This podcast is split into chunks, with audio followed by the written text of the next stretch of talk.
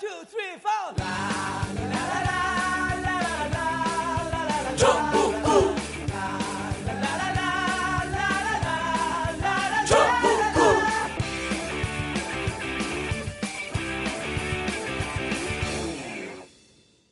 정봉주의 전국구 23번째 시작하겠습니다. 정봉주의 전국구 스튜디오 준비와 제작비 마련을 위한 후원을 부탁드립니다. 팟빵 전국구 방송 페이지나 정봉주와 미래권력들 홈페이지에 접속하시면 가능하고요. 직접 계좌로 하실 분 하나은행 571-910005-27704입니다. 그리고 직접 하실 분 02-948-1416 전화하시면 됩니다. 아껴서 꼼꼼하게 꼭 필요한 곳에 잘 쓰겠습니다. 감사합니다. 2014년 6.4 지방선거 완전 정복. 이 방송 하나면 한 방에 확 정리합니다. 자, 오늘의 출연자 소개하겠습니다. 그동안 스테이지를 지켜주신 아름다운 외모와 고혹한 목소리의 주인공. 졸려 죽겠죠 지금. 장윤선, 오마이뉴스 장윤선 기자 자리하셨습니다. 네, 오마이뉴스 장윤선 기자입니다. 지금 녹음하는 시간이 6월 5일 오전 10시입니다. 10시 7분이네요. 예, 밤을 꼬박 새우고 오셔갖고 개표 방송 보면서 기사 쓰고 취재하고 오르라고. 네. 고생하셨습니다. 거의 지금 이 말하는 것과 예. 이 머리가 돌아가는 것과 눈빛과 이게 세 가지가 따로 놀고 있어가지고요. 예, 아주 오늘 제가 제대로 얘기를 할 수 있을지 저희를 바라보는 표정이 상당히 짜증난 표정으로.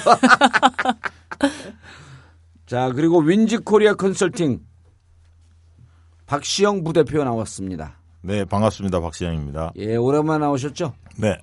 워낙 영양가가 없으니까 잘 안 불렀는데. 자, 지방선거 다 끝났고요. 이제 본격적으로 분석을 좀 해보겠습니다. 정말 이 방송을 딱 듣고 나면 다른데 굳이 들을 필요가 없겠다. 다른 신문도 볼 필요가 없겠다. 오마이뉴스를 빼고. 오마이뉴스는 봐야 됩니다. 오마이뉴스는 봐야 되고.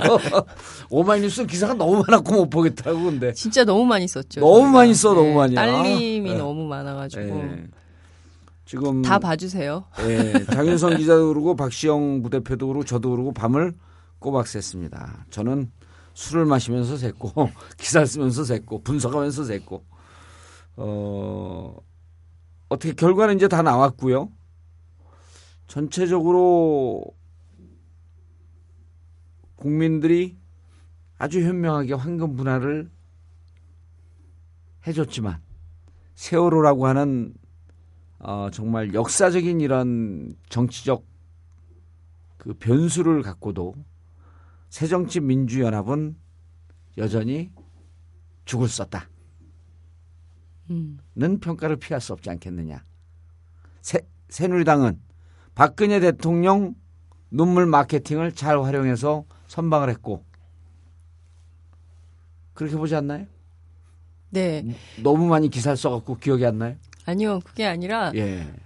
사전에 우리가 의논했던 거를 다 요약 정리해서 쫙 얘기를 해버리니까 어느 타이밍에 끊고 들어가서 내 얘기를 해야 될지 예. 살짝 어리버리해가지고 오늘 그러네요. 총평을 한 번씩 좀 해주시고 그다음에 수도권에 대한 분석, 네. 그다음에 충청권에 대한 분석, 영남권, 네. 총평을 먼저 해주시고 그리고 마지막에 또 총평을 한번 정리하고 교육감 선거도 좀 얘기해주시고 그렇게 하는 게 좋을 것 같습니다.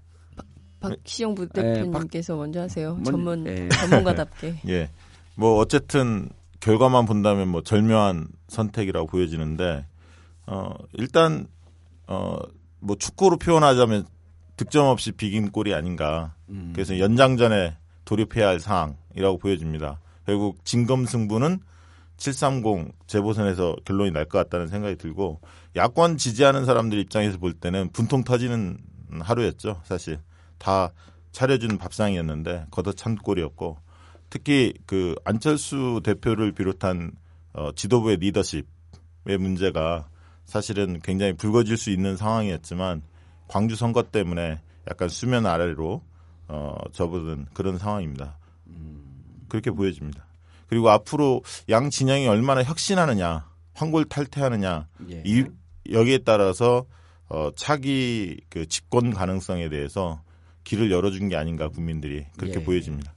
야권 지지자들 입장에서는 전혀 만족할 수 없는 선거 결과가 나왔다.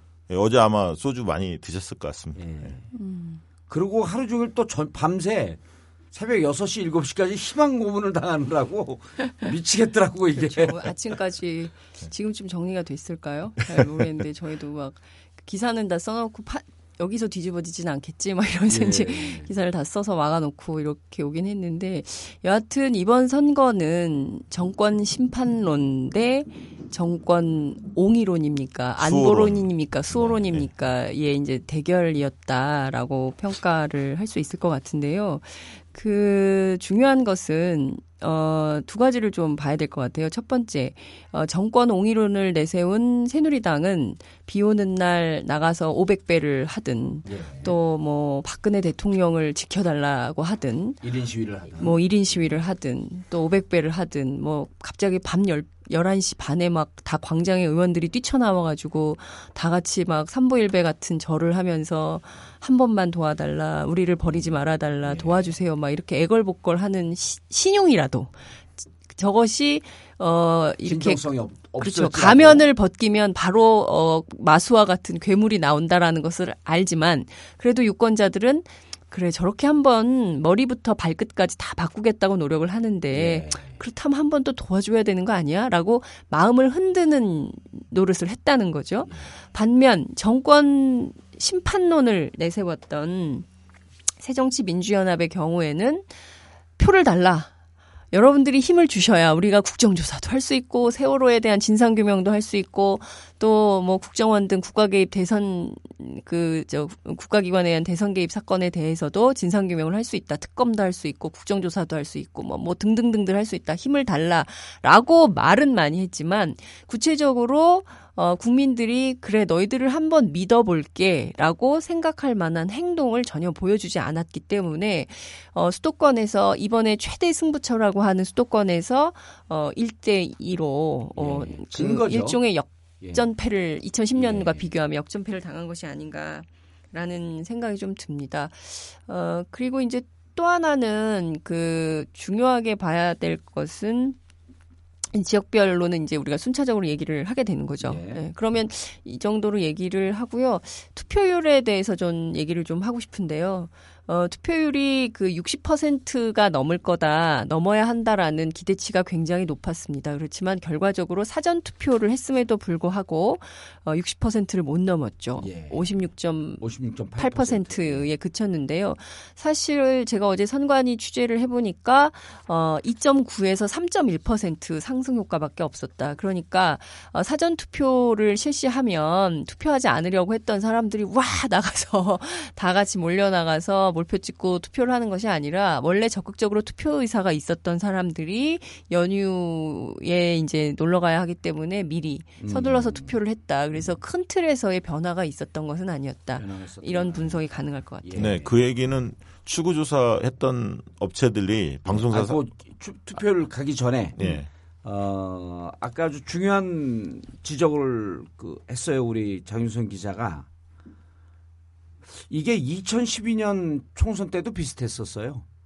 2012년 총선 때 예. 공천혁명을 하려고 무진 노력을 하는 것처럼 보였죠. 그게 정말 가면을 벗겨내면 공천혁명도 아니고 아무것도 아니에요. 예를 들어 문대성 그렇죠. 공천하고 그리고 그 누굽니까 그 필리핀 네 저 누구죠 그 시 아니 시가 아니라 뭐지 그 여자 예. 네 그 성희롱 이자스민 아 예. 이자스민 의원 왜요? 예 필리핀 이자스민 예. 의원 그다음에 이준석 비대위원 그다음에 손수조 이러면서 어쨌든 무언가 새누리당은 하려고 그러는 것처럼 보이는데 민주당은 샴페인만 터뜨리고 있었단 말이에요.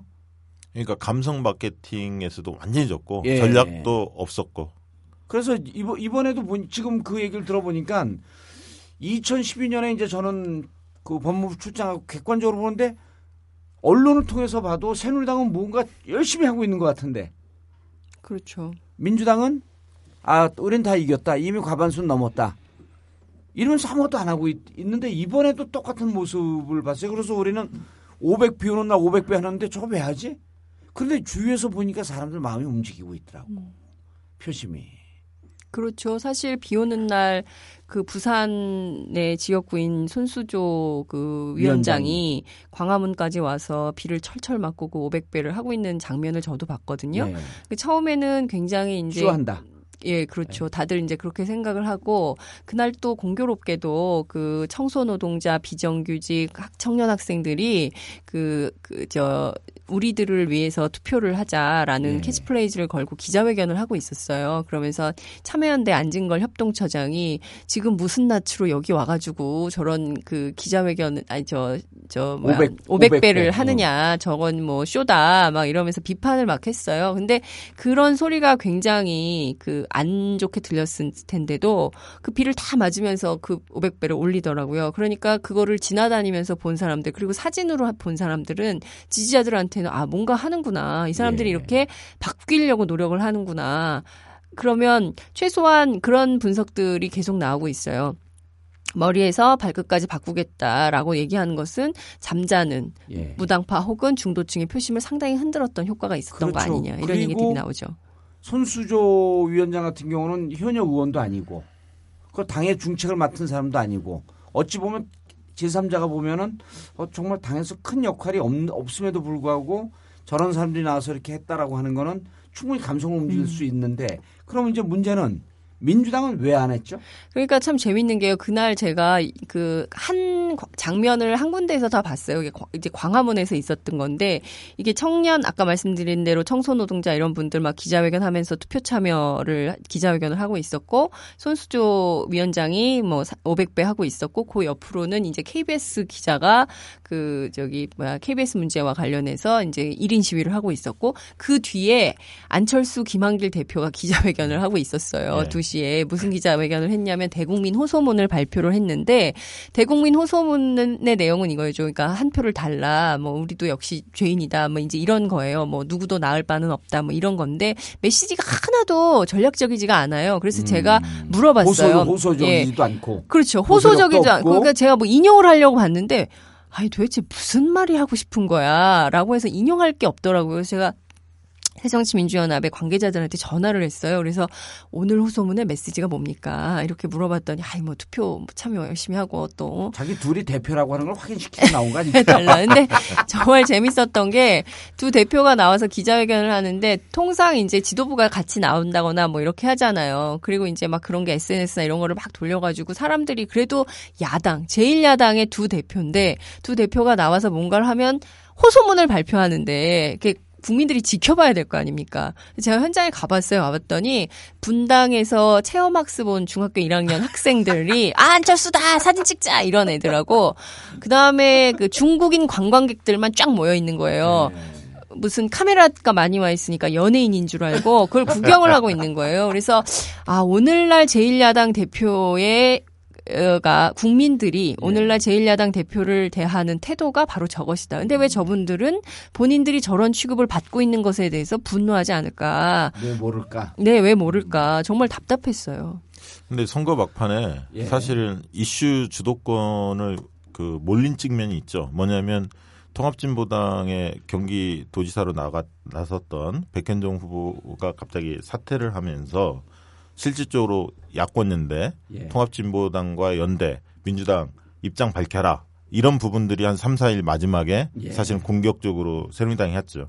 그러다 보니까 숨은 표라고 알려져 있던 기권을 하려고 생각했던 일부 보수층들이 응집한 결과는 분명히 있습니다. 그렇죠. 그래서 이제 결국은 세월호로 끝난 것 같지만 세월호 문제에 대해서 세월호 문제가 현 정권의 책임도 있지만 보다 구조적인 우리 사회 문제라고 인식하는 사람이 다수였는데 야권에서 그걸 책임 있게 못 보여준 측면이 있고 두 번째는 아까 그런 이슈 주도권에 있어서 오히려 수세적인 입장에서 예. 마지막 한 3, 4일을 예. 보낸 그런 측면이 상당히 아쉽다고 볼 수 있습니다. 그러니까 세월호 문제에 대해서 많은 분들이 아파하고 문제의식을 느끼고 있었음에도 불구하고 민주당은 그 새정치 뭐라 그래야 돼? 새정치민주연합이에요. 새정년이라 그러면요. 싫어하죠. 싫어해요.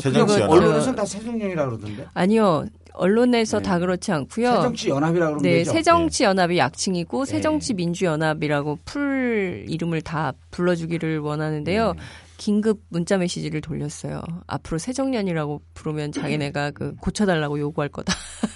자, 그래서 이제 세월호 문제가 이렇게 아프고 사회 구조적인 문제인데 이걸 근거로 해서 우리 사회를 어떻게 바꿔가고 어떻게 이 바꿔가는데 새정치연합이 어떠한 주도적인 역할을 하겠다라고 하는 메시지가 정확하게 없었고 그런 모습도 안 비쳤고 네. 그다음 두 번째 선거라고 하는 것은 어쨌든 이슈 파이팅을 해야 하고 이슈를 선점해가야 되는데. 그런 것도 없었다. 그럼 두 가지네. 심장도 없었고 머리도 없었다. 그러니까 이제 예를 들면 박원순 같은 경우는 캠페인에 승리가 있었지 않습니까? 예, 사무전략. 예, 사무전략하고 그 뒤에 배낭 메고 운동화. 다니면서 이게 눈에 보였거든요. 예. 그렇죠. 근데 다른 지역에서 그렇게 할 수는 없지 않습니까? 박원순이기 때문에 가능한 그렇죠. 전략이거든요. 근데 예를 들면 이따 얘기하겠습니다만 경기도만 해도 보육정책 갖고 논란 벌이다가 예. 그렇죠. 뒤늦게 마지막에는 통진당과 연대설 하다 보니까 이슈 주도권이 없고 계속 수세적으로 몰렸던 측면이 있습니다. 예. 그런 부분이 상당히 안타까운 측면입니다. 저는 이번 선거 과정에서도 마찬가지지만 과거에도 그랬지만 이번에도 마찬가지로 새정치민주연합이 선거 때는 굉장히 공세적으로 나가야 되지 않습니까? 전쟁이 벌어지고 있는 거기 때문에 그렇죠. 뭐가 됐든 선제적 그렇죠. 그리고 선제적 공격을 했어야 되는데 일단 표를 줘서 우리가 다수를 점하면 그때 우리가 이것도 해주고 저것도 해주고 이렇게 할게. 그러니까 일단 표를 좀 줘봐. 뭐 이런 식으로 했다는 거죠. 그러니까 아무것도 본인들은 선제적으로 노력하지 않고 어떤 성과. 열매만 따먹으려고 했던 것이 아니냐. 그러니까 그런 것을 유권자들이 알기 때문에 그래? 그럼 너희들이 할 수 있는 만큼 해봐. 이렇게 하고 저는 그 팔대구를 만든 것이 아닌가 이런 생각이 들더라고요. 그리고 이 선거 과정에서 조용한 선거의 기조는 깨뜨릴 수는 없었지만 예. 노고성이나 율동 이런 건 빼더라도 예를 들면 차량들이 움직이는 차량들 중에서 유세는 안 했는데 대부분 막판에만 좀 했는데 되게 이제 동영상이나 이런 걸 찍어서 예. 사람들의 감성적으로 호소하는 것들을 사실 틀어줘야 돼요. 근데 무조건 조용한 선거한다 해서 야권에 도움되는 게 아니거든요. 그렇죠. 근데 예. 최소한 진실을 왜냐하면 매체에서 밀리지 않습니까? 예. 보수 매체들이 워낙 강하기 때문에 진실을 알려내고 이런 거 호소해야 하는데 그런 합법적으로 보장된 틀조차도 제대로 활용하는 그런 어떤 전략적인 고민이 없었다고 보여집니다. 생각해보면 그 새정치민주연합에서 제기했던 것은 딱 하나였어요. 40대 앵그리맘. 예. 에게 호소하는 거 투표해 주십시오. 이거밖에 없었어요. 앵그리맘 하나 가지고 선거 시작부터 끝까지 계속 그 얘기만 했거든요. 그러니까 그 어떤 정책 의제도 없었던 선거예요. 그러니까요. 2010년에는 무상급식, 보편적 복지 이렇게 큰 아젠다가 있었고 그것을 구체적으로 실천하는 김상곤 경기교육감이 있었던 건데 이번에는 그런 것들을 전혀 보여주지 않았죠. 이 교육감만 건진 거죠. 그렇죠. 없었죠. 정책도 없었고 그러니까 선거를 치러보면 이런 얘기가 있거든요. 선거에서는 누가 더 절실한가. 절실한 자가 승리한다 이런 거거든요. 그러니까 절실하다라고 하는 것은 진정성이 있는 거란 말이에요. 진정성이 있으면 호소력도 있고. 근데 그다음에 호소력, 그 절실한 사람이 국민들에게 나에게 표를 주기 위해서 내가 이런 정책을 만들겠다는데 오히려 이번에 보면 새누리당은 세월호 국면 때문에 너무나 절실했고 이거 밀린다. 그렇죠. 그런데 민주당은 절실한 게 민주당은 이번에도 보면 이미 이기고 싸움을 한 것 같은데 막상 당 지지율은 새누리당에 많이 밀렸었잖아요. 네. 네. 그렇죠. 아니 정당 지지율이 굉장히 많이 차이가 났었죠. 예. 근데 그것을 극복하려는 최소한의 노력조차 하지 않았던 거죠. 예. 그리고 절실함 얘기를 하셨는데 국민들이 볼 때는 새정치연합이 절실한 곳은 광주라고 보여진 거죠. 안철수 대표가 한 4번을 갔으니까 예. 이 수도권이나 영남보다는 광주가 급한 모양이다. 안방을 지키는 것. 그러니까 이렇게 보여진 거죠. 이런 평가들이 나오고 있단 말이에요. 경기하고 인천을 포기하고 광주를 건졌다. 그러니까 광주를 건지기 위해서 경기와 인천을 포기했다라고 하는 이런 평가가 있을 수 있거든요. 그러니까 수도권 보면 2대1이었던 게 그렇죠. 서울 인천을 그 새정치연합이 갖고 있었고 경기는 네. 새누리당 쪽이었었는데 이번에 이제 2대1이었던 게 1대2로 역전된 거 아니에요. 그러니까 그렇죠. 수도권에서는 어쨌든 진 선거다. 그런데 수도권에서 진 게 여러 가지 뭐 원인이 있겠지만 광주 선거하느라고 경기 인천을 포기한 거 아니냐. 이게 자살골 넣어놓고 그 수습하느라고 팀 전체 밸런스를 다 무너뜨린 거예요. 자살골 놓다라고 하는 것은 윤장현 후보 전략공천을 무리하게 한 것이죠. 그래서 반발을 사니까 그걸 수습하려고 예. 본인의 앞으로 대권 가대에 굉장히 중요한 문제이기 때문에 그걸 너무 지나치게 한 측면이 있었던 거죠. 그러다 보니까 팀 전체 밸런스가 깨진 거죠. 예. 수도권과 영남, 충청을 골고루 이렇게 다녀야 하고. 그러니까 광주에서는 광주 분들이 워낙 선택적 투표를 네. 잘하는 분들이기 때문에 광주에서 새정치를 지켜주셔야 합니다. 이 한마디 메시지만 해도 충분히 알아들을 수 있었을 그렇죠. 텐데. 그러니까 이런 거예요. 이를테면 광주의 선거를 우리가 어떻게 분석할 것이냐. 이것은 포지티브한 선거가 아니었다라고 저희는 평가를 해요. 그러니까 무슨 얘기냐면 이건 굉장히 네거티브한 유권자들을 네거티브하게 만든 선거였다. 뭐냐면 윤장현이 싫으냐 누구죠? 강훈태가 더 싫으냐. 둘 중에서 누가 더 싫으냐에 대한 투표를 하는 것이었다는 거죠. 그래서 만약에 저쪽에 무소속 연대 후보가 이용섭이었다면, 그러니까 그동안 강원태 시장이 보여준 구태 뭐 계속 껍뻑하면은 압수수색 3번 당했죠. 6번인가요? 네. 3번이 아니라, 그러니까 계속 압수수색 당하죠. 뭔가 이제 저 사람은 부정부패가 굉장히 심한 사람처럼 보이는. 광주 가면 구태 정치의 상징으로 이렇게 그러니까요. 예. 그러니까 뭔가 새로운 게 필요하고 그랬는데 그 방법을 그렇게 전략공천을 해서 해버리니 광주 시민들이 굉장히 투표하기가 어려웠을 거라고 저는 생각해요. 네. 도대체 누구를 투표는 해야 되는데 도대체 어떤 사람한테 투표를 찍어야 되냐. 이게 진짜 왜 우리를 이렇게 괴롭게 만드냐. 저는 그런 생각들을 분명히 있었죠. 당연히 있었죠. 그러니까 이용섭이 됐으면 강원태가 단일화하고 이용섭이 됐으면 상당히 그 끝까지 알 수 없는 게임으로 갔을 거다라는 게 광주 시민들의 얘기고 투표율도 높아졌을 거다. 그렇죠. 이번에 광주가 투표율이 굉장히 낮았거든요. 그 이유 중에 하나가 이제 이런 분석인 거고요. 그다음에 강원태를 전략공천 덜 싫은 사람을 찍어주십시오. 이런 호소가 된 거예요. 일종의 안티의 대결이었다는 거예요. 누가 더 안티가 많은가에 대한. 그거는 사실은. 광주 지역 정서를 제대로 파악하지 못하고 공천을 제대로 하지 못한 지도부의 지도력 부재라고 하는 문제로 바로 직결되는 거죠. 그 문제와 나머지 국회의원들의 이해관계에 맞물린 거죠. 광주 지역의 나머지 7명의 국회의원들이 이용섭 후보가 만약에 광주시장이 될 가능성이 높아졌었는데 되면 재선을 할 가능성이 높기 때문에 차기 광주시장을 자기는 그 다음번도 노려볼 수 없다. 이런 현실적인 이해관계가 있었기 때문에 전략공천을 요구하는 상황으로 됐거든요. 아, 이건 현실적인 이해관계가 아니라 전문 용어로 소인배 같은 소인배적 이해관계. 그런데 그런 거를 시민들이 다 보고 있었다는 거죠. 다 보인다는 거죠. 다 알고 있죠. 네. 그러면 광주 문제하고 이제 경기하고 인천 얘기를 좀 해봐야 되는데 네. 경기 인천에 사실은 미리 조사할 때도 예측 불허였었지만. 사실은 김진표 후보가 남경필을 추격하는 형국이었고 송영길은 도망가는 형국이었단 말이에요. 그렇죠. 그럼 둘 중에 하나는 이기고 하나는 져야지 이게 정상인데 둘 다 졌어요. 그럼 네. 전체 선거판을 보게 되면 수도권의 전체 인구의 반이 살고 있고 그렇죠. 그다음 수도권에서 판세가 충청권이나 이런 데 영향을 미친 거 아니에요. 네.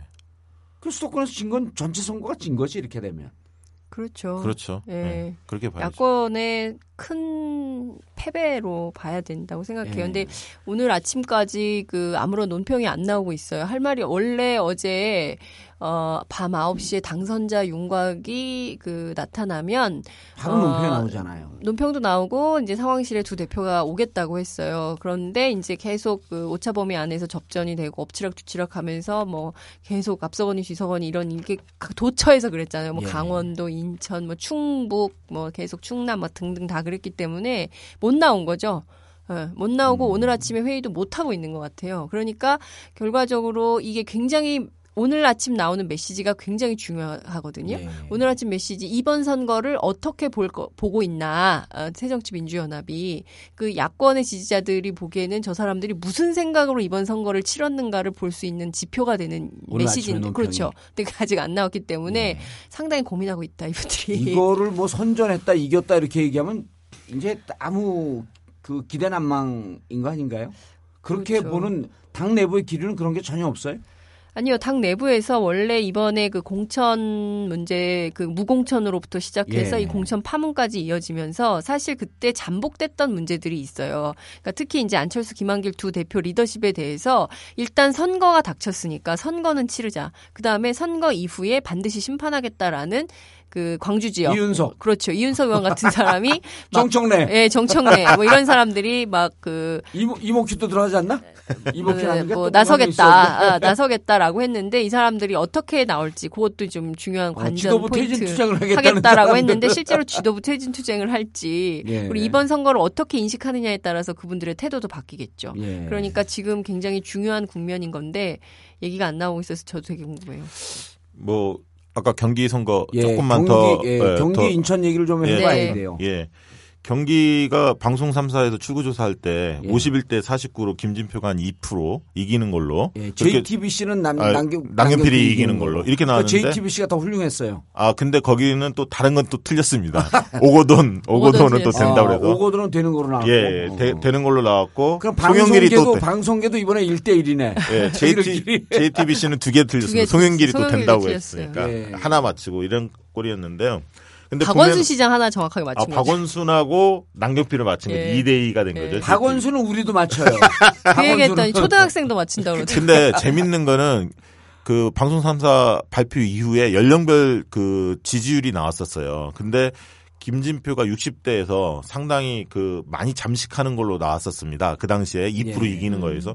그래서 아, 도농 복합 지역에서 김진표가 약간 보수적이고 안정적이다 보니까 표가 꽤 얻었나 보다. 저는 이제 그렇게 감을 얻고 지켜봤었는데 실제로 경기도 조사 결과를 이렇게 쭉 보시면 투표 결과를 보시면 인구가 많은 대도시권에서는 표 차이가 크지 않습니다. 근데 도농 복합 지역이나 군사 지역이나 이런 데에서는 따블이 나거든요. 김진표에 비해서 두 배를 앞섭니다. 60대 30 이런 식의 구조입니다. 그러다 보니까 인구는 적지만 표의 격차가 굉장히 커지는 거죠. 그래서 그런 측면을 좀 볼 필요가 있는데 이제 그 측면에서 보면 아까 통합진보당 마지막에 그 사퇴했던 문제가 한 10만 표 무효표 가 나왔다고 하는데 실질적으로 사전 투표를 많이 했거든요, 사실. 진보당 지지자들은. 그렇죠. 그래서 뒤에 본선에서 할 지지자들이 얼마나 있었는지는 좀 모르겠지만 어쨌든 보수 성향의 도농 복합 지역에 있는 중장년층의 표심을 좀 자극한 측면은 분명히 있어 보이고요. 다만 아쉬운 거는 진보 지향을 가지고 있는 사람들이 김진표한테 투표 안 한 사람도 꽤 많습니다. 그러니까 진보적 의제에 대해서 좀 김진표 후보가 과감하게 한두 가지를 좀 이슈화했으면 하는 바람이 있었는데 그것을 못한 측면도 좀 안타까운 대목이에요. 보육교사 공무원화. 그것도 그 부분은 또 굉장히 이제 쟁점이 됐는데요. 그러니까 그게 이제 마지막까지 쭉 힘을 갖고 끌고 가지 못했나요? 중간에 흔들리기도 했죠. 왜냐하면 현실성 문제를 가지고 타당성과 현실성 문제를 가지고 이제 쟁점이 붙었던 건데요.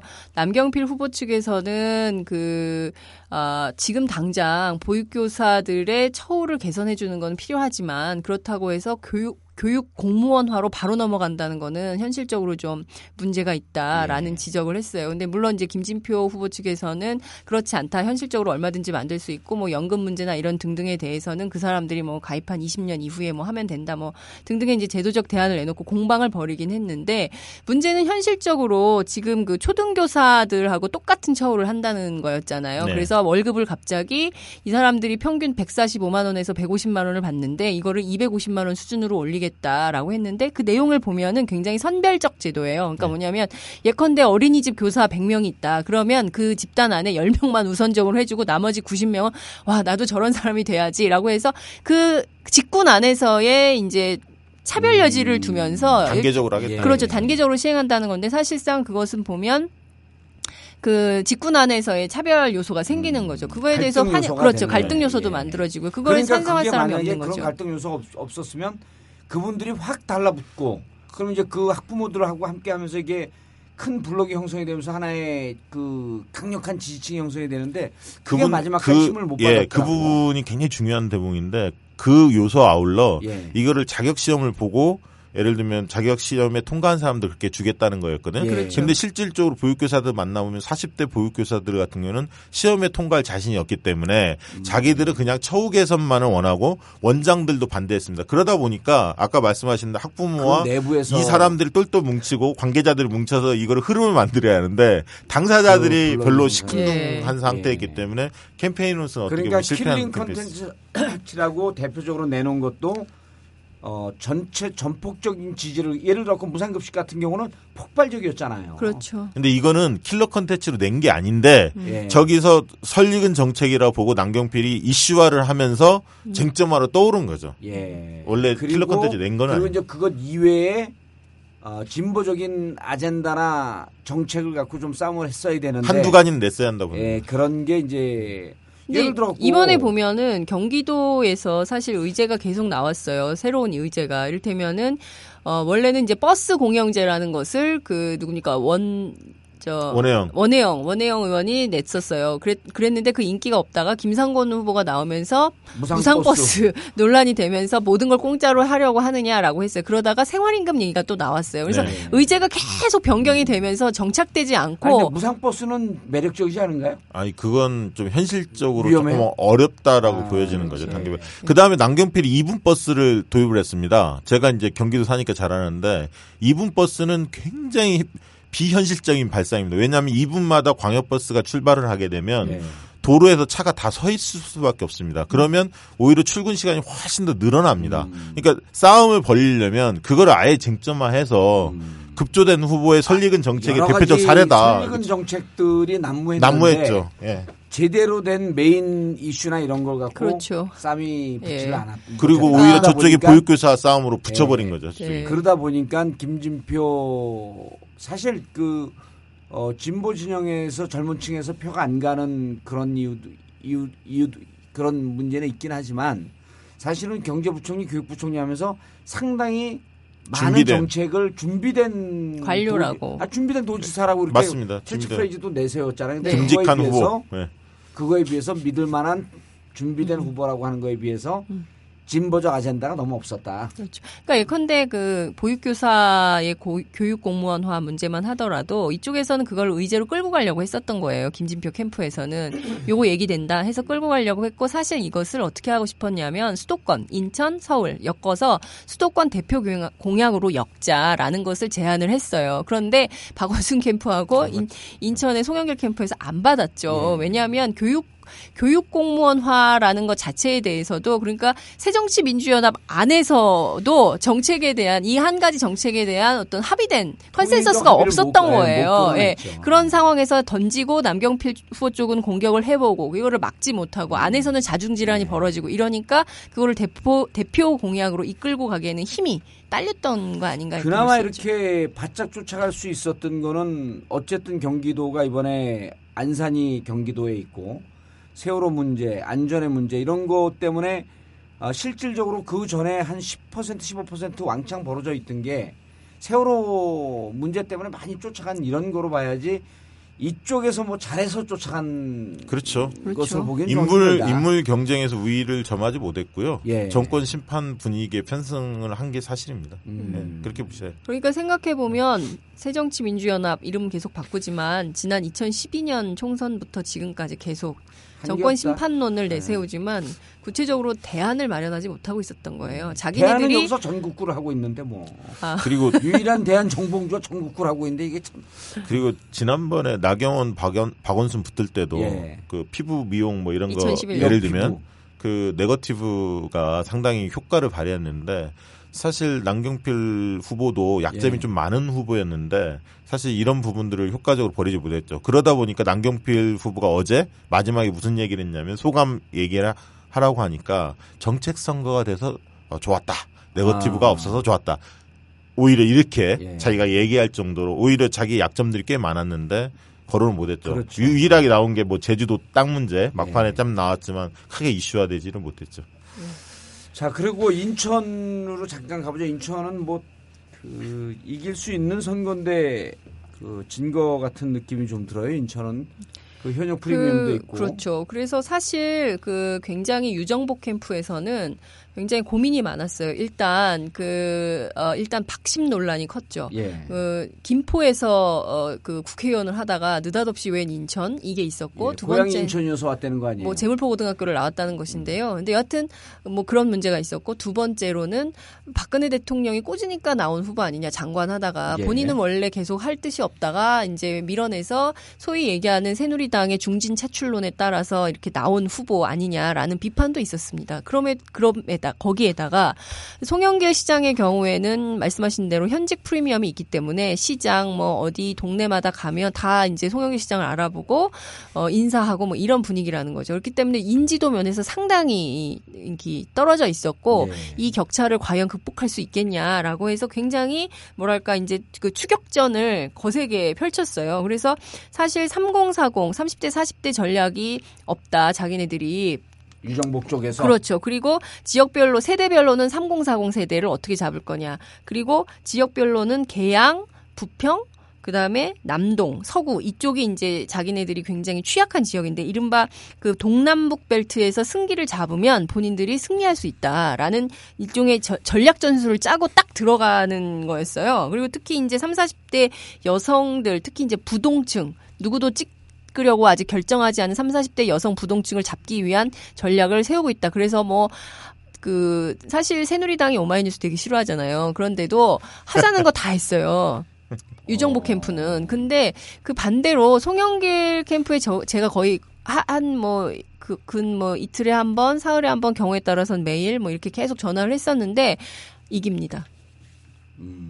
네? 어떻게, 어떤 분위기인데요? 시장에 가면 시장님을 알아보고요.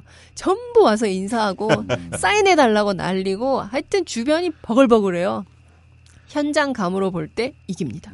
전혀 정교하지도 않고 전략 전술도 없어 보이고 구체적이지가 않은 거예요. 그러니까 두 캠프를 동시에 취재해본 기자의 입장에서 볼 때는 송영길 캠프는 굉장히 여유가 있었어요. 예. 그리고 이제 이긴다는 판단? 이런 게 굉장히 강했고, 반면 유정복 캠프는 굉장히 조바심도 많고, 어떻게 하면 이길 것인가에 대한 전략을 굉장히 골몰하고 있었던 분위기였단 말이죠.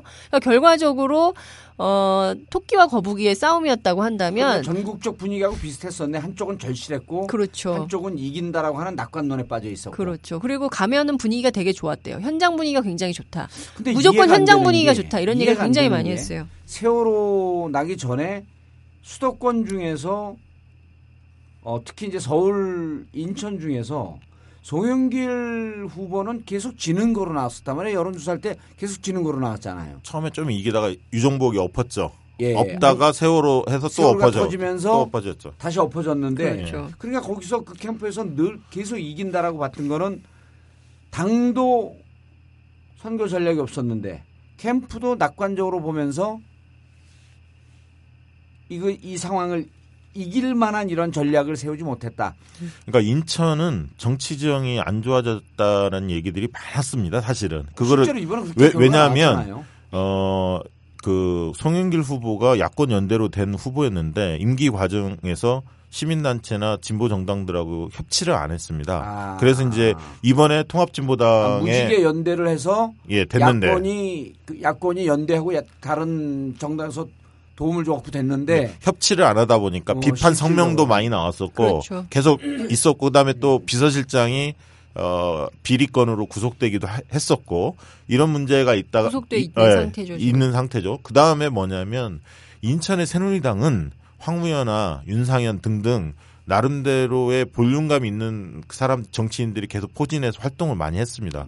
예. 소영이 혼자 서 있는 형국이었는데 그러다 보니까 인천 전체적으로 보면 인천이 경기도보다도 더 오히려 정치판이 안 좋다. 이게 이제 보통 정치 평론가들이 하는 이야기였는데 다만 송영길이라는 사람이 인지도가 높기 때문에 혼자 돌파할 수 있을까 이 부분이었거든요. 근데 토론이나 사람들 만나는 모습을 보면 송영길 후보가 좀 뻣뻣하다. 예. 사람들을 다정하게 감싸주거나 그다음에 논리적으로만 좀 다가서려고 하지 감성적인 게 좀 안 느껴진다. 이런 어떤 약점들도 노출된 것 같습니다. 그런 개인적인 문제점도 있지만 제가 보기에는 아까 우리 모두에서 얘기했듯이 실질적으로 그 광주에 이렇게 지도부에서 광주에 열을 쏟고 많은 시간을 할애하는 것보다도 경기 인천에다가 전력 투구로 하는 그 선거 전략이 있었어야 되는데 이런 전략의 부재가 오히려 송영길의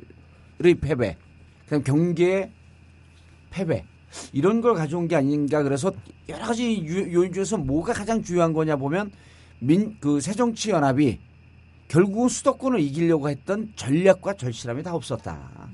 그러니까 저는 이제 선거를 하면 일종의 이제 당의 중앙당의 컨트롤 타워가 있어서 이를테면 이번 선거의 중요한 의제는 뭐다. 그리고 우리의 전략 포인트는 뭐뭐뭐뭐다. 그리고 어떻게 가져간다라는 큰 그림을 그리고 그 그림을 배분해야 된다고 생각해요. 그러면 그런 그림을 가지고 지역에서는 조직을 기반으로 해서 구체적인 선거 운동을 해야 되는 거죠. 근데 제가 송영길 캠프를 취재하면 늘 얘기를 하면은 트렌드 조사를 계속 하는데 우리가 보수적으로 보면 4, 5%는 계속 이기고 있다. 이거는 2주 전부터 계속 고착화돼. 그러니까 여론조사는 계속 하고 있었던 거예요. 예.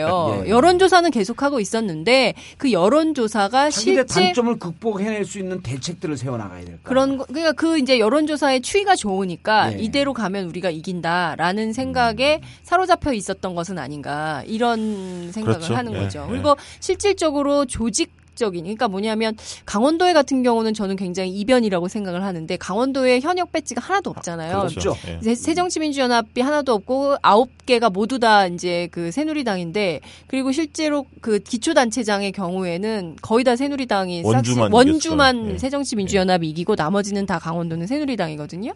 그럼에도 불구하고 강원도지사는 최문순 니 후보가 됐다. 이거는 사실 최문순의 개인기가 어마어마한 거다라고 그렇죠. 예. 평가를 받을 만한 거라고 예. 생각을 해요. 반면 인천의 경우에는 그 일정 그 자기의 어떤 조직적 기반이나 이런 것들도 있었는데 그것을 좀 더 확장하는 표의 네. 확장성을 이뤄내는 데는 실패한 거다 이렇게 볼 수 있습니다. 그러니까 조사 여론조사 업계에서는 어떻게 봤냐면 수문표가 예. 인천, 서울, 충남이 제일 많다라고 마지막에 분석을 했어요. 그래서 인천의 변수가 좀 생길 가능성이 있겠다. 2, 3일 전에 선거.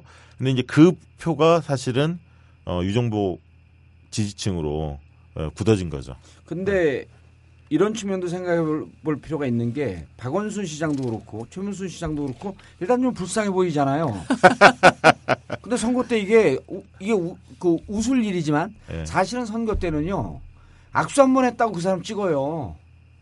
그러니까 그분이 얼마나 겸손하게 보이고 얼마나 진정성 있게 보이는 게 무척 중요한 거거든요. 그러니까 머리로 투표하는 사람이 많을 것 같지만 사실은 감성으로 투표하는 사람이 훨씬 많습니다. 그게 그 법 중에 제일 무서운 게 국민정서법이라 그러잖아요. 예. 헌법 위에 국민정서법. 예.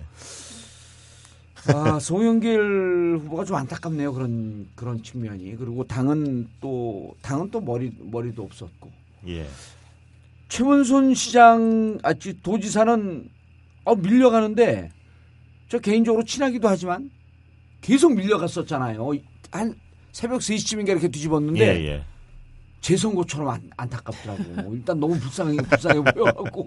감자 하나로 된 거. 거기는 완전히 그 지역 선거거든요. 예. 사실 동서 지역 그렇죠. 선거인데 춘천에서는 최문순 후보가 고향이니까 예. 압도적으로 이겼고. 강릉 출신 싸움 아니에요? 예, 근데 강릉에서는 원래 보수적인 지역인데 거기는 최홍집이 압도적으로 이겼고 그렇죠. 키는 원주가 잡았는데 원주에서 아마 6, 7%를 최문순 후보가 이겼습니다. 원주에서. 그래서 결국 승리하게 된. 예. 예. 근데 사실 거기 현역 정치인들이 조금 먼저 내려가서 좀 같이 했으면 좋았을 텐데 막판에 다들 내려가셨어요. 그래가지고 조금 현역 정치인들을 잘 모르시나 본데 가서 막상 진짜 이 당선을 위한 선거운동을 하는 게 아니고 눈도장 찍으러 가는 사람들이 90%예요. 그래요? 믿지 마세요. 의원들 많이 오면 오히려 그 지역 선거 망칩니다. 아, 그럼요. 그래서 늦게 가시오라 그랬구나. 진짜 와갖고 처음부터 완전히 참모처럼 해갖고 열심히 해주면 도움이 되는데 예. 대부분이 왔고 낮에 쓱 사무실에서 눈도장 찍으니까 그래서 사무실에다 맨날 플래카드 붙여놓잖아요. 사무실에 표 없다.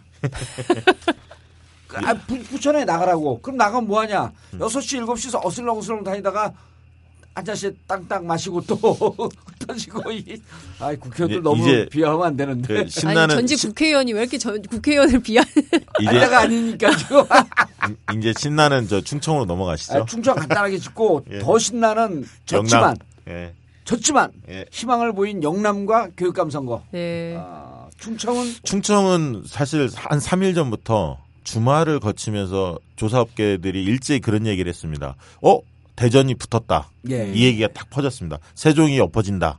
그래서 결국 수도권의 영향이 막판에 그 충청권으로 내려오기 시작했다. 원래 충청권이 늦지 않습니까? 반응이. 그러니까 제일 뒤에 수도권의 변화가 충청권으로 왔는데, 그래서 이제 저희는 충청권 비하하는 발언이에요. 그 뭐 늦대는 거 반응이 좀 늦는 건 사실입니다. 그러니까 비하하는 게 아니라 반응이 좀 늦는데 네. 그래서 그 요인이 제일 컸고 네. 두 번째는 안희정 지사가 어쨌든 충남에서 버텨주다 보니까 네. 그 영향들이 좀 확산되는 측면이 있었거든요. 그리고 대전을 물어보니까 대전에서 반박근혜 정서들이 꽤 절반 가까이 있다는 겁니다.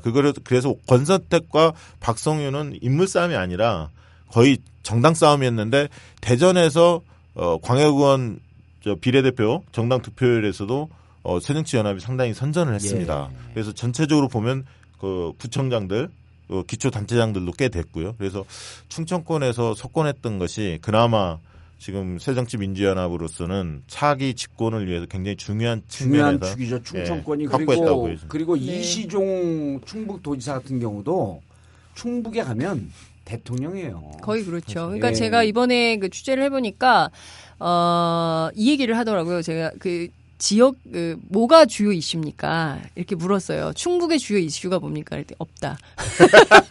그래서 그 말이네. 세월호 영향이 있냐? 좀 있긴 한데 그렇게 크지 않다.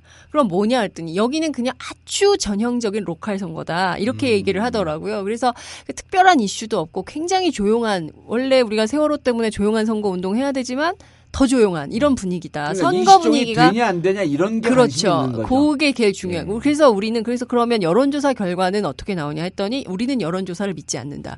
그래서 그럼 뭐냐 그랬더니 출구조사가 안 맞는 지역 충청도. 그렇죠. 출구조사 절대 안 맞고 한 번도 맞은 적이 없다. 다 틀렸다. 2010년에도 틀렸다. 우리는 안 믿는다. 그래서 뭘 믿냐고 했어요. 조직을 믿는다고 하더라고요.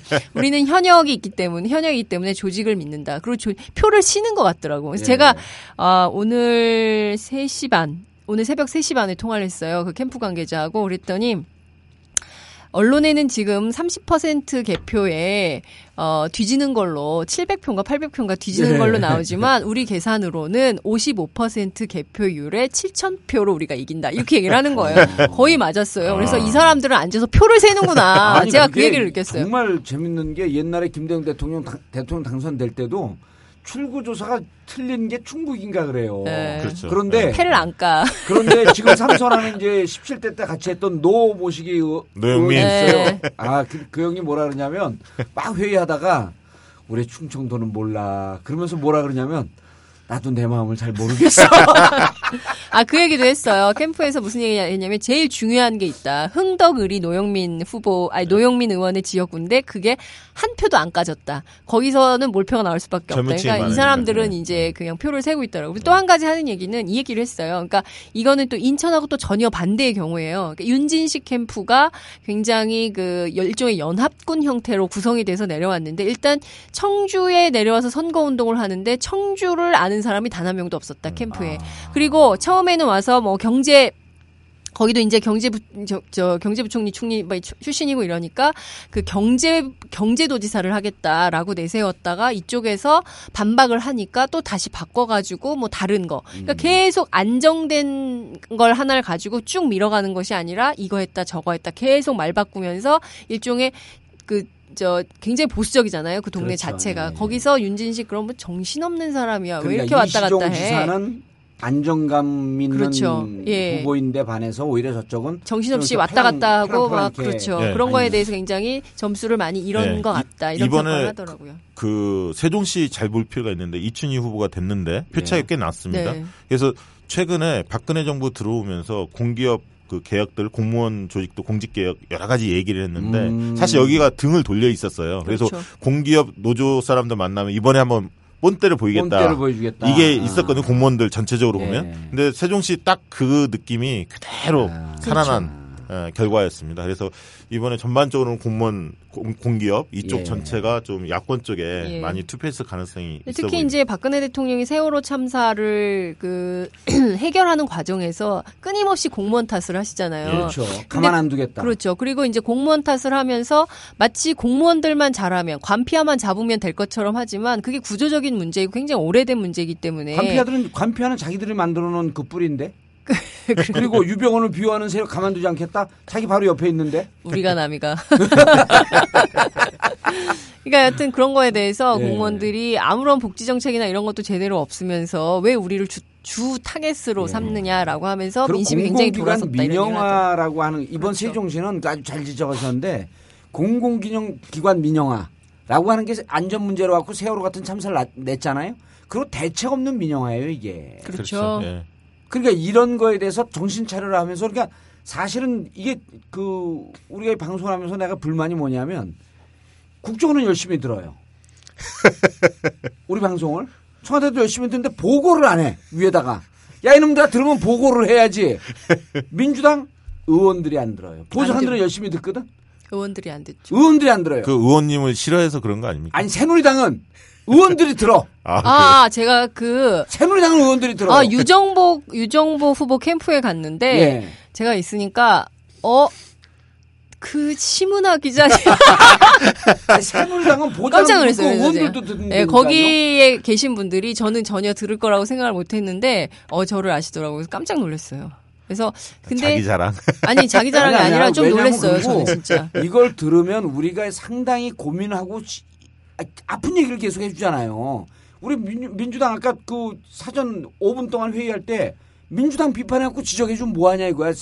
새정치민주연합. 입이 아파. 이 얘기를 듣고 바꾸려고 노력을 해야 되는데 자식들 참 어린 놈들이 참. 다음에 저기 양 대표 한번 초청해서 한번 하시죠. 대표를 대표로 인정하지 않는데 뭘 초청을 해요. 자 충청권 그래서 충청권이 정리하면 충청권이 새정치민주연합으로 간 것은 향후 대선 가도에서 혹은 정권의 문제에 있어서 대단히 의미 있는 변화가 왔다. 자, 행복의 나라 영남으로 갑니다. 이번엔 영남 멋있었어요? 네, 멋있었어요. 네. 제가 대구에 김부겸 후보 캠프를 취재할 때 꼭 물어봤어요. 좀 여론조사하면 얼마나 나오냐. 그러면 여기는 그런 게 필요가 없다는 거예요. 일단 그리고 대구를 모르지. 대구가 어떤 데인지 모르지. 막 이러면서 하는 얘기는 대구에서 야당을 한다는 사람이 어떤 취급을 받는지를 모른다. 서울에 있는 사람들, 서울에 있는 기자들. 김부겸이기 때문에 가능했던 그렇죠. 거예요.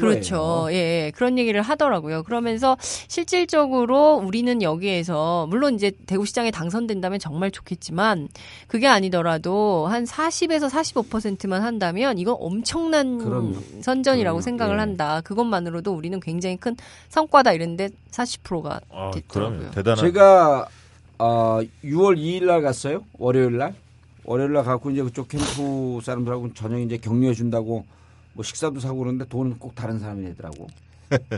근데 여기 사람들이 걱정을 하고 있는 게 40%가 넘어야 되는데 43%가 넘을 것 같다. 43%가 넘게 되면 김부겸 후보가 오버하기 시작할 텐데 이걸 걱정하고 앉아 있더라고. 근데 실제로 이 김부겸 의원이 이제 어제 하면서 막 사람들이 눈물 흘리고 그러는데 대구에서 김부겸이기 때문에 이만큼이 나오는 건데 이번에 마지막에 플래카드를 뭘 걸었냐면 박근혜 대통령하고 웃으면서 사진 찍은 걸 걸었어요. 그래서 대통령과 협력하여 대구 발전이거든요. 네. 이거를요. 새정치민주연합 중앙에서 까줘야죠. 이게 전략이 없고 두뇌가 없는데요. 김부겸 당신의 정체성이 도대체 뭐냐? 무슨 대통령과 협력하냐 다 이 심판론인데 이러고 여기서 논평을 내주면서 분명히 해라 입장을 키워야지. 이러고 까주면 김부겸 후보 입장에서는 새정치민주연합에서 이런 천대를 받으면서도 내가 대구를 발전시키려고 하고 있습니다. 그 얘기를 저녁에 전화 좀 하시지 그러시죠. 아니 가서 얘기를 했죠. 예. 다 똑같은 생각을 한다 그러면서 중앙당에다가 불만이 있는 거예요. 도대체 머리가 있는 집단이냐 전략이 있는 집단이냐. 김부겸은 그렇게 할 수밖에 없는 지역 정서에서 플래카드를 딱 걸었으면 중앙에서 딱 짜고 치는 고스톱이라도 까줘야지 이걸. 주고받기가 안 되는. 그럼요. 그 좀 아쉬운 대목이 투표율이 조금 낮았잖아요. 대구하고 부산 다. 예. 그게 조금만 더 좀 됐으면. 그 낮고 포기한 사람들이 조금만 더 가면 예. 예. 김부겸 오거돈을 찍었을 사람들이에요. 예. 근데 이런 얘기를 많이 하더라고요. 이를테면 지금 김부겸 그 후보가 대구시장 선거에서는 졌지만 이 여세를 몰아가면 2년 국회의원. 뒤에 그렇죠. 예. 수성구 국회의원은 된다. 그리고 그때는 2017년 대권 주자. 네. 아, 그 바로 나오는 거예요. 그렇게 그림을 그리고 그 있다. 그 얘기 아까 이제 부산 이제 넘어가면 김영춘 후보가 예. 그 양보를 했지 않습니까? 과감하게 오거돈 후보한테. 예. 그래서 이제 부산에서도 얘기 나오는 게 차기 총선에서 김영춘은 무조건 된다. 무조건 된다. 이런 얘기 나오고 있고. 오거돈은 재보선 그런 얘기 너무 된다. 많이 하지 마세요. 그런 얘기 하면 꼭 또 안 돼. 그다음에 근데 좀 그 키워줘야 돼. 어쨌든 아니, 근데 그 그쵸. 부산에 칭찬은 고래도 춤추게 안 되는데. 부산의 어떻든 민주세력에 상당히 그럼요. 그 구심으로 김영춘 후보가 섰다 이런 얘기들을 많이 합니다. 그리고 이제 오거돈 후보도 1.4% 차이로 졌기 때문에 살짝 끊으면 김영춘 그 의원이 전 의원이 27세나 28세 때 일찍이 YS한테 들어가잖아요. 정치를 일찍 시작해서 좀 노회한 정치인이라고 하는 이미지가 강한데 막상 정치하는 거 보면 결이 고와요. 굉장히 고와요. 예, 결도 곱고 그다음에 자기 기본 그 심성이나 이런 게 그 잘 안 바뀐 상태로 있고 그러니까 같은 486이라도 결이 좀 틀려. 이번에 부산에 가서 그거를 제대로 보여준 거예요. 예. 근데 굉장히 진중하고 그러니까 예. 저희도 이제 그 취재원을 가려서 만나잖아요. 다 만나는 건 아니고. 근데 보면 굉장히 신뢰할 만한 취재원이에요. 그리고 그 오마이뉴스는 날 취재를 안 하지 왜. 그래서 그 굉장히 이렇게 뭐랄까 평가가 기자들 사이에서도 굉장히 좋죠. 좋은 그 의원이에요. 그래서 그 뭔가 그 전략가로서도 평가를 받고 예. 있고 그리고 또 이제 지역에 뿌리박 그런 얘기를 많이 했어요. 그때 이제 뭐 안철수 신당 창당한다고 할 때 안철수 신당으로 이사 가는 게 훨씬 더 유리한 게 아니냐. 이제 기자들이 그런 질문을 많이 했는데 그때 당시 했던 얘기가 딱 하나였어요. 내가 그렇게 또 옮겨갈 것 같으면 부산에 내려오질 않았다. 내가 고향까지 내려와가지고 또 그렇게 왔다 갔다 하면서 그런 정치는 안 한다라고 했었는데 그 약속을 꼭 지키더라고요. 그래서 이번에 보면 부산에서는 오거돈 후보가 정말 돌풍을 일으켰지만 동시에 김영춘 양보했던 김영춘 후보도 쌍두마차와 같이 가는 아주 좋은 성과를 거뒀고 네. 실제로 여기 김부겸, 오거돈, 김경수 이런 분들은 중앙에 사준 게 하나도 없는 거예요. 없죠. 자력으로 한 거예요. 그러니까 이번에 보면 당은 없고 네. 인물들이 각자 뛰면서 단기필마로 싸워준 거예요. 거기서. 그렇죠. 그렇죠. 김경수 후보 같은 경우도 36%를 얻었거든요. 예. 그 통합진보당의 강병기 후보하고 단일화를 시도를 했지만 중앙당이 반대해서 마지막 못했지 않습니까? 했다면 좀 더 40%를 돌파할 가능성이 있었는데 예. 상당히 선전한 겁니다. 그래서 일각에서 나오는 얘기는 김경수 후보 닉네임이 미소천사인데 미소천사 김경수가 바보 노무현의 길을 걷고 있다. 이런 얘기 할 정도로 예. 의미 있는 성과를 거뒀다고 보여집니다. 앞으로 이게 총선이나 그 대선으로 갈 때 무척 의미 있는 벽을 상당 부분 깨준 그런 싸움이었다고 이렇게 보이고요.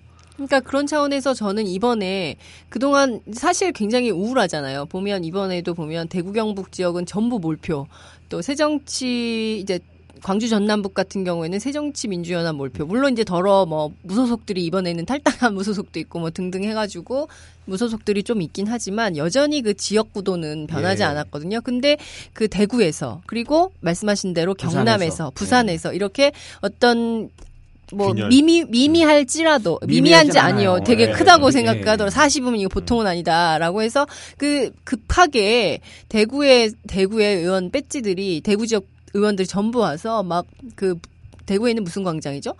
동성로 거리인가? 거기에서 막 갑자기 뭐 밤에 막 그 뭐야 절을 하고 막 이랬다는 거예요. 그렇게 해서라도 표를 얻겠다라는 노력을 했다는 거죠.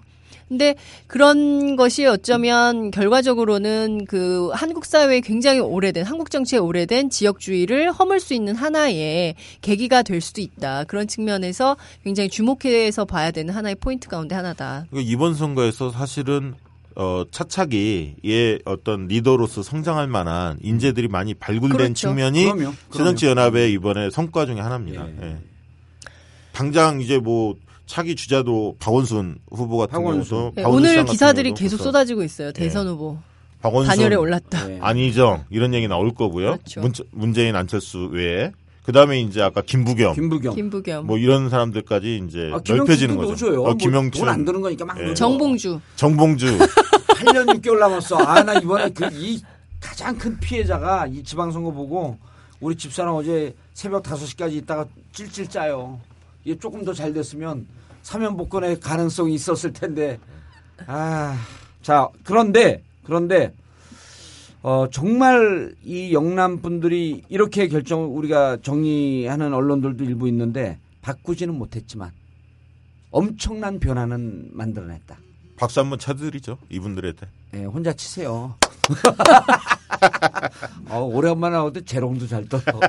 자 그럼 마지막으로 정말 뜨거운 가슴으로 이게 우리가 전국구가 잘했어요. 이재정 후보하고 조희연 후보 교육감 후보를 유일하게 불렀는데 그걸 왜 불렀는지 의아해하는 사람들이 많더라고. 다운로드 수도 반토막 났어. 관심이 없는데. 근데 두고 봐라. 교육감 후보는 엄마들이 얼마나 똑똑하고 현명하냐 하면 이건 찾아가서 투표한다. 내 2010년도에 광노인 교육감 되는 걸 보고 교육감은 난 무조건 된다고 보고 조희연 이재정 두 분 다 부른 거 아니에요. 탁월한 선견지명인데 근데 뭐 나 때문에 됐다는 건 없고 둘째 아들 때문에 됐다는 건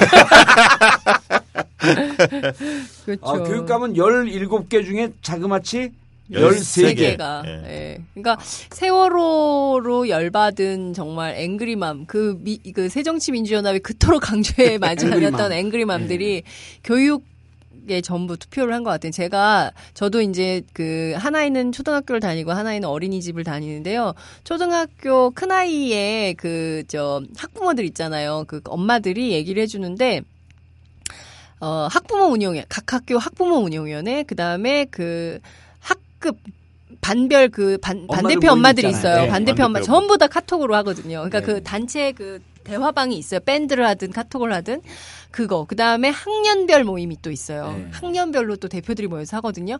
여기에 전부 천사들이 나타난 거예요. 조희연을 알리는 천사들. 그러니까 사람들이 조성훈 둘째 아들의 글. 예, 조성훈의 글을 전부 퍼다 나르면서 이 사람 우리가 조희연이라는 사람은 잘 모르지만 왠지 이 사람은 우리 교육을 배신할 것 같지는 않다. 예. 그리고 더럽게 그리고 구차하게 부패한 교육을 하지는 않을 것 같다. 공동택은 안 될 것 같다.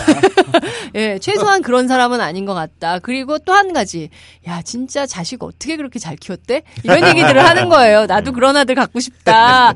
막 이렇게 얘기를 하면서 그게 굉장히 많이 퍼져나갔어요. 예. 그래서 심지어 어떤 사람은 저한테 전화를 해가지고 그 교육감 누구 찍을 거야? 조희연 찍어. 그렇게 하는 사람들도 있었어요. 그러니까 그 정도로 엄마들이 정말 말씀하신 대로 교육 문제는 굉장히 정말 저를 포함해서 모든 학부모들이 정말 여기 앉아있는 우리 셋 다 모두 너무 머리가 아프잖아요. 교육만 생각하면. 그래서 그거를 정말 말씀하신 대로 찾아가면서 투표를 했던 선거였다. 맞습니다. 예. 그러니까 교육에 있어서 여론조사를 해보면 따뜻한 교육감을 선호합니다. 지금 예. 실력보다 인성이나 창의성 교육을 챙기는 교육감을 선호하거든요. 그런 기본 정서에다가 세월호 문제까지 터지니까 더더욱 그런 소구력이 있었고 또 때마침 보수 진영 같은 경우는 균열이 많이 일어났습니다. 그렇죠. 여러 복수 후보들이 예. 나오다 보니까 상대적으로 유리한 측면이 있었고 또 조희연 후보 같은 경우는 캔디고 등등 아까 아들 문제까지 다 이런 것들이 맞물리면서 좋은 성과를 거둔 게 아닌가 보여집니다. 그런데 2010년도에도 보수 진영 교육감들은 다 분열이 됐어요. 근데 그렇죠? 그게 엄마들 눈에 어떻게 비치냐면 정말 교육을 잘할 사람들이 경쟁적으로 선의의 경쟁을 하는 게 아니라 먹을 떡을 놓고 싸우는 탐욕스러움으로밖에 안 보여요. 그런데 진보 진영은 늘 딱 하나로 모으고 그다음 진보 진영이 학습 효과가 있잖아요. 혁신학교 잘했죠. 그렇죠. 그다음 무상급식 잘했죠. 친환경 급식 잘했죠. 그러니까 교육은 진보 진영에서 잘한다라고 하는 학습 효과가 있고 세월호를 보면서 엄마들이 다 바뀐 거 아니에요. 이 치열한 경쟁 사회에서 어떻게 애들을 그냥 살릴 거냐. 조금 애들이 덜 그리고 조성훈이가 뭘 보여줬냐면 저거는 국영수를 잘하는 게 훌륭한 아들이 아니다. 비교과 영역. 즉 인성. 그렇죠. 우리 아들, 딸 공부는 전교 꼴등이지만 바르게 잘하는 엄마 아빠한테 딸이 중학교 2학년 딸이 엄마한테 존대하는 전교에서 유일한 딸이에요. 아, 깔때기가 굉장히 오랜만에 나왔어요. 아니 그래서 내가 늘 주장하는 게 엄마 이거 듣고 있는 어머니들 국영수 잘 가르치려고 그러지 말고요. 조성훈처럼 아들 만들고 싶으면 밥상머리 교육이 최고입니다. 예. 부모 보고 똑같이 하는 거예요. 그래서 네. 부모가 반듯하게 바뀌려면 전국구를 열심히 듣고. 그런데 저는 그 조성훈 학생을 예. 아주 어렸을 때 본 적이 있었어요. 그 친구가 참여연대. 예, 참여연대 제가 활동가 시절에 이렇게 그때 되게 아기 때 봤던 되게 많이 컸던 정말 장성한 청년이 돼 있던데 그 막 개구지게 잘 자란. 그렇죠. 정말 흙만 주고 맨날 내놓고 네 그렇게 했던 예, 친구고 제가 그 글을 보면서 정말 많이 웃었거든요. 네. 근데 그 글에 정말 저도 조 선생님을 오랫동안 겪었잖아요. 제가 95년부터 같이 활동을 했기 때문에 그 조 선생님 별명이 텔레폰조예요. 전화로 일을 굉장히 많이 해가지고 텔레폰조인데 나중엔 자기가 전화해놓고 누구한테 전화했는지도 까먹어. 그렇게 막 열정으로 막 일을 하는 분인데 거기 보면 막 이런 얘기가 나와요. 그 아, 자기랑 형이랑 싸웠는데 아빠가 단체 카톡방을 만들어가지고 서로 대화로 풀었다 이런 얘기가 나오는데 정말 그 조희연스러운, 대목이거든요. 그러니까 저는 만약에 교육감이 된다면, 물론 실수도 있고 관료들이 또 무섭잖아요. 특히 교육 관료들이 세잖아요. 그럼요. 그렇기 때문에 휘둘릴 가능성도 있을 것 같아요. 그런데 이번에 진보 진영 교육감들이 13분이 됐기 때문에. 그렇죠. 네트워크. 이번에는 완전히 블록이 형성이 됩니다. 네, 그리고 여기에 또 조희연의 빛이 가려갖고 살짝 가려있는 이재정 경기교육감 만만치 않은 인물이거든요. 네, 예. 통일부 장관 출신이죠. 그럼요. 예. 그래서 이분들이 13명이 그리고 여기 협력이 잘 되잖아요. 협치가 잘 되는 쪽이 협의회가 있습니다. 이분들이 그렇죠. 진보 진영에서 협의해서 나머지 4명의 보수 교육감들 그러니까 예를 들어서 대전의 설동호 교육감 같은 경우는 보수 진영이라는데 무척 합리적인 분이에요. 중도. 예, 중도 쪽이죠, 중도. 이런 분들하고 해서 정말 우리 아이들 교육이 보수 진영이라고 할지라도 지금은 보수 진영을 표방하고 당선이 됐지만 자사고 없애고 특목고 없애고 혁신학교 만들어서 행복한 학교를 좀 만드는데 보수 진보가 함께 했으면 좋겠다. 근데 저는 사실 이게 진영 논리로 자꾸 가고 있는데 예. 사실 교육에 진보 보수는 없다고 생각하거든요. 그러니까 혁신 비혁신 이렇게 나눌 수는 있을지라도 진보 보수로 맞습니다. 나눌 수는 없다고 생각을 하고요. 특히 그 강원도의 민병희 교육감 같은 경우에 선생님 출신이잖아요. 예. 수학교사 출신으로 제일 잘하는 게 수학 공부를 얼마나 재밌고 쉽게 할 수 있는가에 대해서 막 얘기를 많이 해줘요. 그래서 거기에 반한 엄마들이 되게 많거든요. 그러니까 마찬가지로 저는 모든 아이들이 행복하게 교육받을 맞습니다. 수 있도록 맞습니다. 그런 학교를 만들어 주는데 진보 보수가 꼭 필요하냐? 그건 아니다. 예. 저는 이제 한 가지만 당부드리고 싶은 것은 진보 교육감들이 지나치게 공급자 위주의 정책을 피면 안 된다. 교사 중심에 그러니까 교사도 중요하지만 학부모들이 굉장히 중요하다. 학생들이 그래서 수요자와 공급자의 이해관계를 예. 잘 조율했으면 하는 바람이 있습니다. 근데 정말 제가 오늘 마지막 방송에서 말이 많아진다. 그 김진숙 그 지도위원 있지 않습니까? 예. 민주노총에 예. 그분이 그 선거를 앞두고 사전 투표를 한 어느 그 지인의 할머니 이야기를 올렸어요. 80대인 할머니이신데 이분이 투표를 하고 와서 눈도 다 아무것도 안 비고 해가지고 다 그냥 셀이 1번 찍었다 이렇게 얘기를 하셨다는 거예요. 그래서 도대체 교육감 선거를 하는데 고등학생이나 중학생들은 투표권이 없고 예. 잘 보이지 않아갖고 전부 1번 찍었다는 그렇게 해야 되느냐라는 거에 대해서 한번 우리가 생각을 해봐야 되는 거 아니에요. 그래서 저는 투표권도 어느 고등학생이 이제 1인 시위 하던데요. 투표권도 교육감의 맞습니다. 경우에는 좀 발상의 전환이 필요한 거 아니냐. 말씀하신 대로 이해 당사자들이 자기들의 권리 행사를 할 수 있는 여건을 만들어야 된다. 이런 생각을 합니다. 그리고 이제 이 교육감 선거에서 진보 진영의 이제 그러니까 혁신 학교라든지 공동체 마인드 그리고 아이들이 행복한 학교 이런 마인드를 갖고 있는 분들이 교육감이 된 게 뭐가 이게 우리나라 미래를 위해서 좋으냐면 이분들이 아이들에게 인성교육시키는 게 사실은 대한민국의 공동체 미래 사람이 먼저인 사회 이게 무척 그 따뜻한 정치교육을 시키는 거예요. 그러니까 지금 이번에 보면은 정치는 양쪽이 황금분할이 돼 있고 세월호 전국에서도 역시 지역구도를 뛰어넘지 못했는데 이거를 뛰어넘게 만들 수 있는 토대를 갖추는 게 어디냐면 학교거든요. 예. 우리는 학교에서 민주주의 교육 안 시키잖아요. 토론 교육 안 시키잖아요. 근데 이렇게 진보 진영을 표방한 분들은 그런 교육을 시킴으로 인해서 대한민국 미래를 좀 밝게 만들 수 있는 가능성이 있어서 저는 이제 교육 전문가로서 정말 이번에 이 또 우리가 조희연 이재정 두 후보를 불러갖고 토론을 했고 정말 이 교육감 된 게 누구 어느 선거보다도 기분이 좋더라고요. 그러니까 그 두 가지 어제 그 당선 소감에서 두 가지 얘기를 했는데 첫 번째는 민주주의 학자. 민주주의자로서 학교 안에서 민주주의 교육을 꼭 하겠다. 네. 이런 게 있고. 조희연 예, 조희연 후보가 그런 얘기를 했어요. 그리고 또 하나는 이분이 출마를 되게 안 하려고 도망 다녔잖아요. 막 잠수 타고 핸드폰 꺼놓고 자기 말고 더 좋은 사람 있으면 그분으로 하자. 그래서 막 찾으러 다니고 막 그러다가 이제 본인이 어쨌든 밀려서 하게 됐는데 하기 직전까지 뭘 했냐면 아시아 민주주의 기금을 만들어서 아시아의 민주주의와 시민사회 활동을 더 확산하는 본인 스스로 이제 민천학년 그 재심 받은 5천만 원 기부하기도 했잖아요. 그러니까 그런 등등을 통해서 민주주의와 평화 교육을 하겠다라는 메시지를 전달한 걸로 알고 있어요. 그래서 저는 만약에 그게 학교 안에서 정착이 된다면 우리 그 지긋지긋한 아이들 사이의 왕따 문제, 맞습니다. 폭력 문제 이런 것들이 자살 문제 이런 것들이 해결될 수 있는 단초가 마련될 수 있다 이런 생각도 합니다. 예, 이번에 진보 교육감이 승리를 해서 상당히 안도가 되는데 다만 아쉬운 점은 진보 정당이 이번 선거 과정에 상당히 그 안 좋았다는 거예요. 예. 전체적으로 진보당이나 정의당이 현역 단체장, 기초 단체장들이 4명 있었는데 4명이 다 아쉽게 떨어졌고 또 정당 득표율도 예전에 비해서 많이 받지를 못했습니다. 그 얘기는 이제 오늘 시간이 좀 부족하니까 다음에 통합진보당 정당 해산 때 좀 묶어서 같이 말씀을 좀 드리고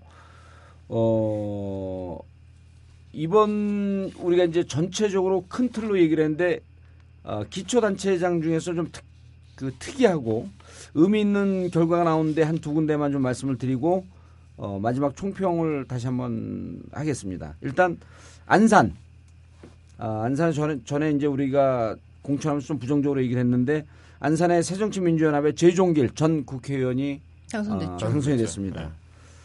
김철민 현 안산시장이 무소속으로 출마했음에도 불구하고 새누리당으로 갈 거라고 우려를 했는데.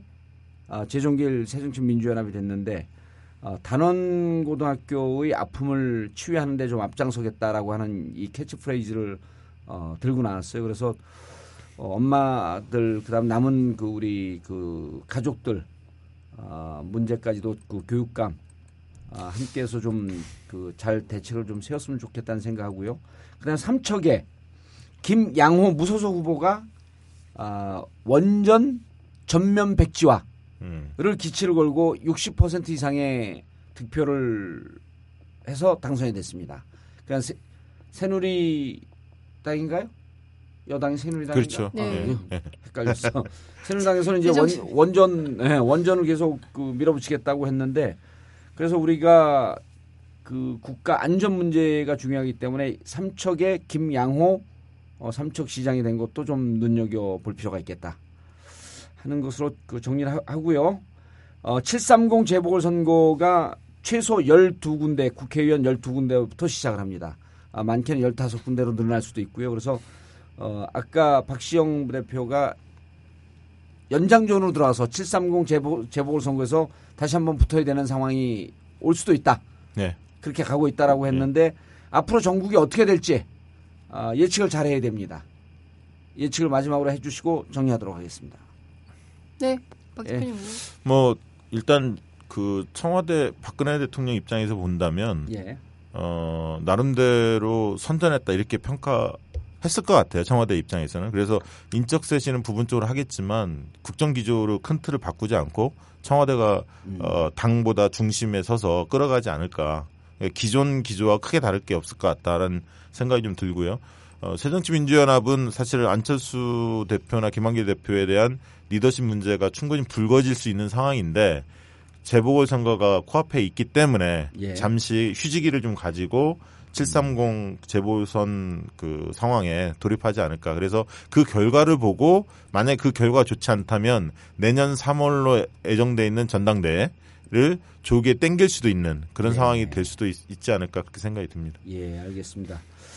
그리고 장윤선 기자님 총평 듣기 전에 장윤선 기자님은 기사도 써야 되고 보육도 해야 되고 너무 바쁜 관계로 6개월 동안에 고생스러운 일정을 마치고 오늘 마지막 방송이 됨을 안타깝게 생각하면서 네, 축하해 주세요. 아, 축하해 주기 싫어. 언제든지 다시 또 이 노동에 정말 이게 무슨 저 보육 이게 아니고요.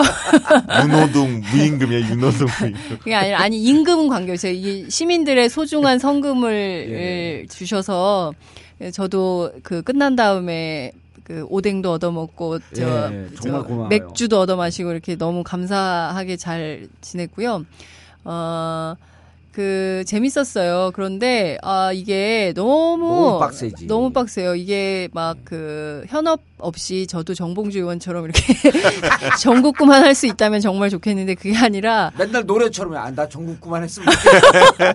그게 아니라 할 일이 너무 많고 집에 가면 막 빨래도 너무 많고 예, 그래서 제가 일단 고생하셨고요. 빠지겠습니다. 예.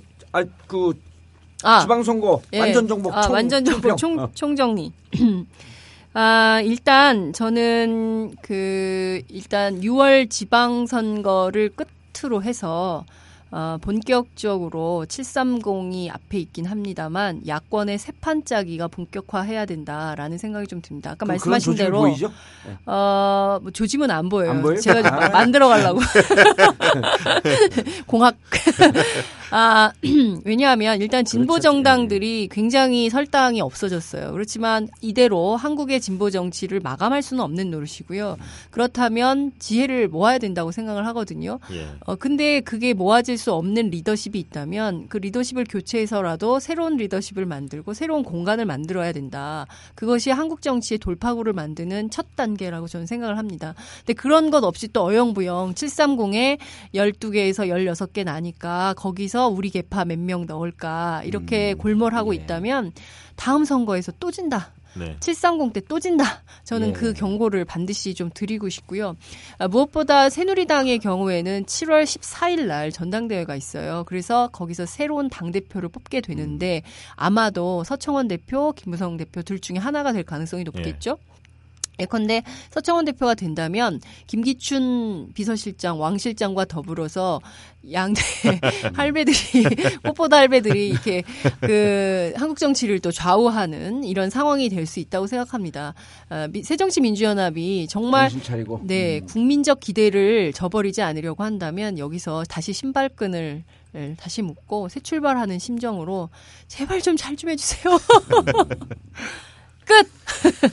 예, 여러분 6.4 지방선거 투표 잘 하셨으리라 믿습니다. 저는 투표장에 갔더니 피선거권만 없는 줄 알았더니 투표권도 없어요.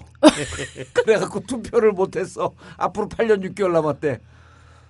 그러나 곧 여러분들이 열심히 잘해주시고 또 대한민국 국민들이 잘하면 사면복권 시기가 이렇게 머지 않을 것이다 라고 생각을 하고 그동안 우리 고생해 주신 장윤선 기자님 너무 감사하고요. 또 언제든지 우리가 차출하면 오실 준비하시고 장윤선 기자님 잠깐 말씀하셨지만 여러분들이 정성껏 보내주신 소중한 자발적 후원으로 우리 전국구가 잘 만들어지고 있어서 늘 감사하고 고마운 마음입니다. 단 하나의 정통 정치 팟캐스트 전국구가 있어 참 다행이야. 마치겠습니다. 감사합니다. 네, 감사합니다. 아니, 나 그 10만인 클럽 얘기해야 되는데. 아, 또 해요? PS야, PS. PS. 네. 여러분, 오마이뉴스에는 10만인 클럽이 있습니다. 예, 좀 가입 좀 해주세요. 네, 많이 가입해주세요. 네, 감사합니다. 네, 감사합니다. 예, 감사합니다. 1, 2, 3, 4. 전국구.